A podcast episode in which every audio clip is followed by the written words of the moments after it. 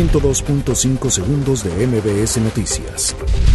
Sobre el tratado comercial, López Obrador refirió que la información que tenía indicaba la aprobación del mismo y de concretarse, habría un crecimiento económico en México.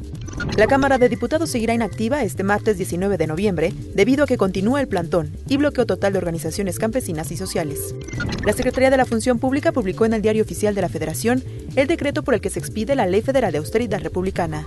La Coparmex criticó la decisión del gobierno federal de excluir del presupuesto de egresos de la Federación 2019 las soluciones habitacionales del presupuesto. La Comisión de Derechos Humanos de la Ciudad de México afirmó que el proceso para designar a Rosario Piedra Ibarra como presidenta de la Comisión Nacional de los Derechos Humanos propició un debilitamiento del sistema.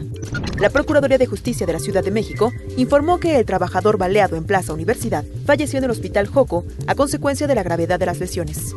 Ascendió a nueve el número de personas muertas y 20 lesionados tras el choque entre tres autobuses registrado en la autopista México-Pachuca. Sin incidentes mayores concluye operativo policial por el buen fin. Durante el impeachment contra Donald Trump, el Congreso investiga la posibilidad de que mintiera en sus declaraciones escritas a Robert Mueller sobre la supuesta intromisión de Rusia en las elecciones estadounidenses. Al menos medio centenar de fans, sobre todo del interior de la República y extranjeros, enfrentaron la noche del pasado lunes la cara de la delincuencia a la salida del partido entre los jefes de Kansas y los cargadores de Los Ángeles en el Estadio Azteca. 102.5 segundos de MBS Noticias.